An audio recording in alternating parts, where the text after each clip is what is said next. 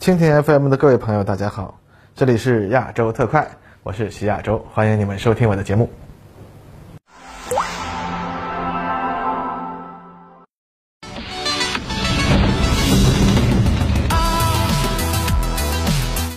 各位观众，大家好，欢迎收看亚洲特快，我是观察者网的徐亚洲，在这儿和您一起关注最新的前沿话题。那从本周开始啊，咱们的节目呀恢复每周两更了啊，分别在周三和周六放出两期节目当中呀，我打算专门其中一期啊用来做各位读者点题的内容啊，另一期呢分享我自己的关注。那么本期节目就是由读者点题的一期节目了啊。最近啊，英国《简氏防务周刊》报道了俄罗斯将米格三十一 BM 战斗机部署到新地岛的新闻啊，有读者就问了啊，为什么要把米格三十一部署到新地岛呢？有那么多的 B 五十二需要拦截吗？啊？那么要回答这个问题，首先还是得给不知道米格三十一的读者啊稍微介绍一下米格三十一这种战斗机嘛。啊，米格三十一是冷战传奇米格二十五的后续机型，米格二十五呢又是苏联为了应对美国 S R 七幺黑鸟战略侦察机而设计的一种双三啊，也就是最大飞行高度三万米，最大飞行速度三马赫的截击机。该机使用两台 R 十五涡轮喷气式发动机。在两万米以上高度啊，最大速度可以达到二点八马赫，甚至可以达到三点二马赫啊！当然，代价是着陆后需要需要更换发动机了。但是米格二十五呢，有几个比较严重的弱点。第一呢，是它的发动机啊是为在高空工作特化设计的，在低空时呢推力性能很糟糕，甚至在低空时啊它都无法超音速飞行。而且呢，它使用的是涡喷式发动机，耗油量巨大，因此呢，并不具备类似 S R 七十一那样的以三马赫的巡航速度飞行几千公里的能力。啊，这里插一句题外话，苏联当然知道，类似于 S R 七十一的这种采用变循环发动机为动力，可以持续超音速，甚至是高超声速飞行的飞机，那是好啊。所以苏霍伊设计局在冷战结束前已经提出了相关的方案，而这个方案啊，今天它并没有被忘记啊。相信有朋友已经能猜到这里面有故事啦，以后有机会再讲啊。米格二十五当时的任务呢是拦截 S R 七十一，所以呢。只需要能在短时间内达到接近对手的速度，拉近发射导弹的距离就可以了。瑞典空军曾经报告发现过苏联的米格二十五战斗机啊，在波罗的海上空追赶美国的 S R 七十一，两者的最近距离一度接近到了二点九公里。那这如果要是下令攻击啊，那 S R 七十一肯定是跑不了了。那虽然米格二十五性能上呢有种种缺陷，但是呢，它一旦高度爬上去，速度加起来，那它依然是一种十分擅长于。逃命的飞机啊！当年美国封锁伊拉克期间，伊拉克空军就多次用米格二十五挑战美国空军的禁飞区，美军的各种战斗机往往都来不及追杀。因此啊，美军有种说法，认为米格二十五是一流的生存性，四流的攻击力啊。是的，米格二十五的武器系统呢就十分拉胯了。它的主力导弹是 R 四零，这种导弹的最大过载只有四个 G，而且最低发射高度五千米啊。设计上呢，它其实是针对超音速战略轰炸机去的，让它去对付现代战斗机啊啊，基本就是开玩笑了啊。不过，米格二十五在苏联空军后来承担了一个新任务，就是干脆啊，用来对地攻击啊，利用侦察型米格二十五强大的突防能力去发射反辐射导弹和从高空扔炸弹啊，反而呢，这成为了苏联手中让西方非常头痛的一种攻击机。在游戏战争游戏红龙中啊，大家啊都把米格二十五 RBT 戏称为音速雷击队啊，就是因为它的飞行速度非常高，往往能在敌人防空系统反应过来之前啊，就扔下一大把炸弹，然后逃之夭夭啊。那么，针对米格二十五的上述不足和亮点，苏联空军和防空军就提出啊，那可以开发一种针对性改良的新飞机嘛？啊，这就是我们今天所知道的米格三十一了。那么，针对米格二十五低空性能比较差的弱点，米格三十一采用了全新的 D 三零涡轮风扇发动机啊，你没听错，就是伊尔七十六上装四台的那种发动机啊。啊，当然了，米格三十一用的是带加力燃烧室、旁通比也比较低的 D 三零 F 系列发动机，而伊尔七十六上用的是 D 三零 K 系列。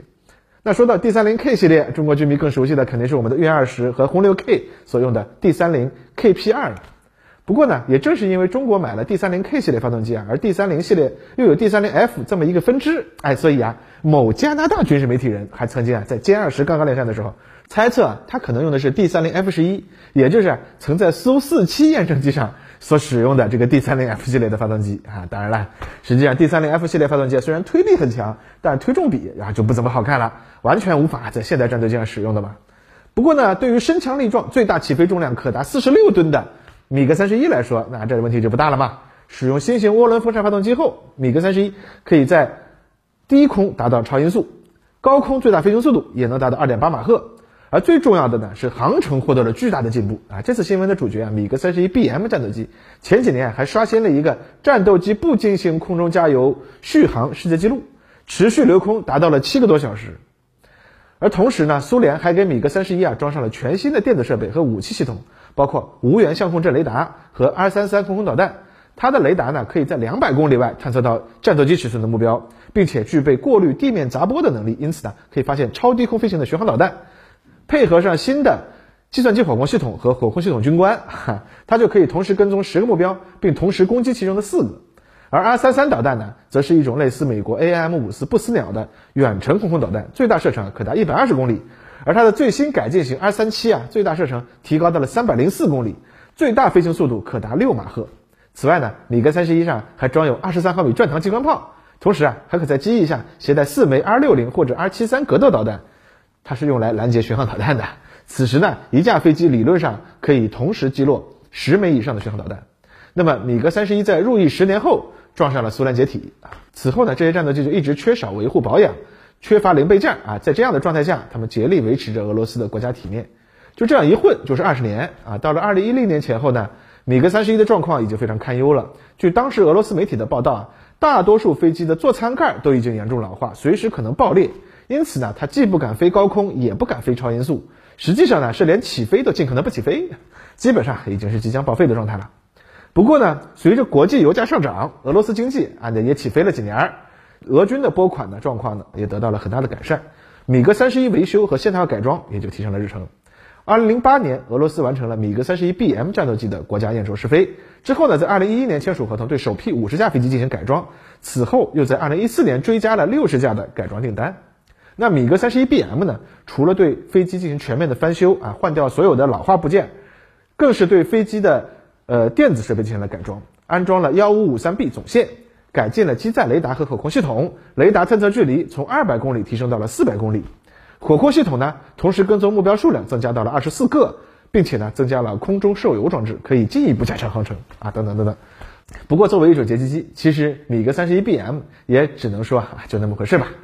这方面的性能它并没有本质性的提升嘛，它的多用途性能才是这次改装的真正重点。米格三十一 BM 这次改装后啊，换了新的 D 三零 F 六发动机，增加了推力，因此呢也就提升了载弹量，其最多啊可以携带六枚 KAB 幺五零零型航空炸弹啊，一枚就是两一千五百公斤，载弹量呢就达到了九吨。此外呢，机上还装载了新型的电子对抗设备，可以携带多枚的 KH 三幺或 KH 五八反辐射导弹，去攻击敌方的雷达。那么可以说，改装后米格三十一 BM 呢，也和当年的米格二十五 R 一样，走上了一样的道路，从一种啊抵挡空袭的这个尖盾，变成了攻击敌方目标的利矛。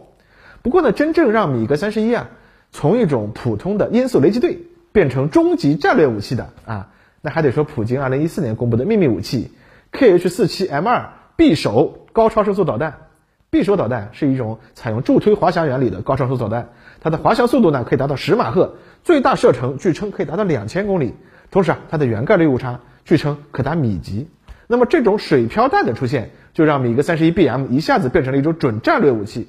目前据称能够发射匕首的飞机，主要是米图二十二 M 三逆火战略轰炸机和米格三十一 BM 啊。那么图二十二 M 战略轰炸机啊，在冷战结束后被搁置报废的情况，真是比米格三十一要严重的多了。目前得到修复恢复的数量也比较少。因此呢，米格三十一 BM 作为相对而言状况更好的载机，加上拥有接近三倍音速的飞行速度，那自然是更受重视嘛。从最近米格三十一 BM 的部署动向来看，针对阿拉斯加美国国家导弹防御系统，也就是 GBI 拦截弹的意图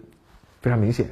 此外，阿拉斯加还有不少重要目标值得匕首进行攻击的，比如说部署有 F 二十二战斗机的埃尔门多夫和埃尔森空军基地，以及一系列具有战略意义的雷达站、监听站等这些高价值设施。那么去年，俄罗斯海军航空兵的米格三十一 BM 被部署到了与阿拉斯加隔海相望的阿纳德尔基地。那么跨过白令海峡飞往阿拉斯加州，GBI 拦截弹部署基地格雷利堡基地仅有一千七百多公里。那换句话来说，它只要起飞，就可以在自己的基地上空发射导弹，摧毁美国国家导弹防御系统最重要的门户。而最近呢，米格三十一 BM 呢被部署到了新地岛，那距离格雷利堡为四千四百零三公里。不过呢，从这里起飞啊，到北极点上空去发射导弹，那美国想要拦截也是很困难的。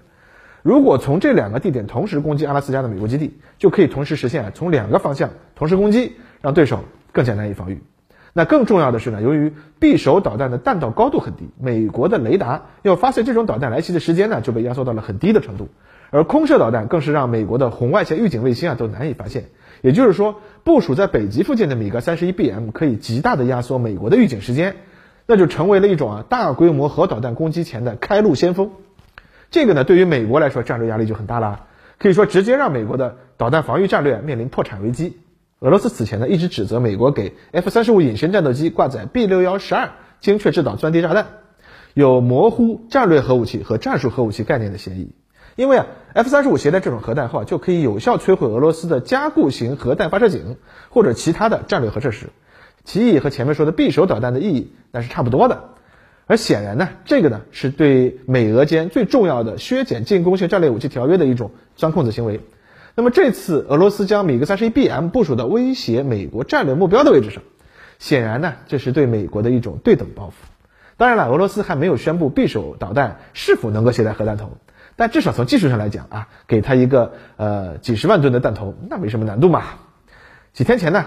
美国新任总统拜登表示，愿意与俄罗斯续签削减进攻性战略武器条约，这意味着两国间的核态势可能会得到一定的缓和。那么在这种情况下呢，至少对于俄罗斯来说，在美国喉咙口顶上这两把高超声速的匕首，对于进一步的讨价还价，那也可以成为很有价值的筹码嘛。如果俄罗斯能用这几十架的米格三十一 BM 和匕首兑换美国取消在 F 三十五上部署 B 六幺十二，或者对他们的部署做出限制，那对于俄罗斯来说肯定是赚了呀。啊那么好了，这就是我对于这位读者提问的回答了，希望大家看了还满意哦。那么今天的节目就到此为止了，咱们周六再见。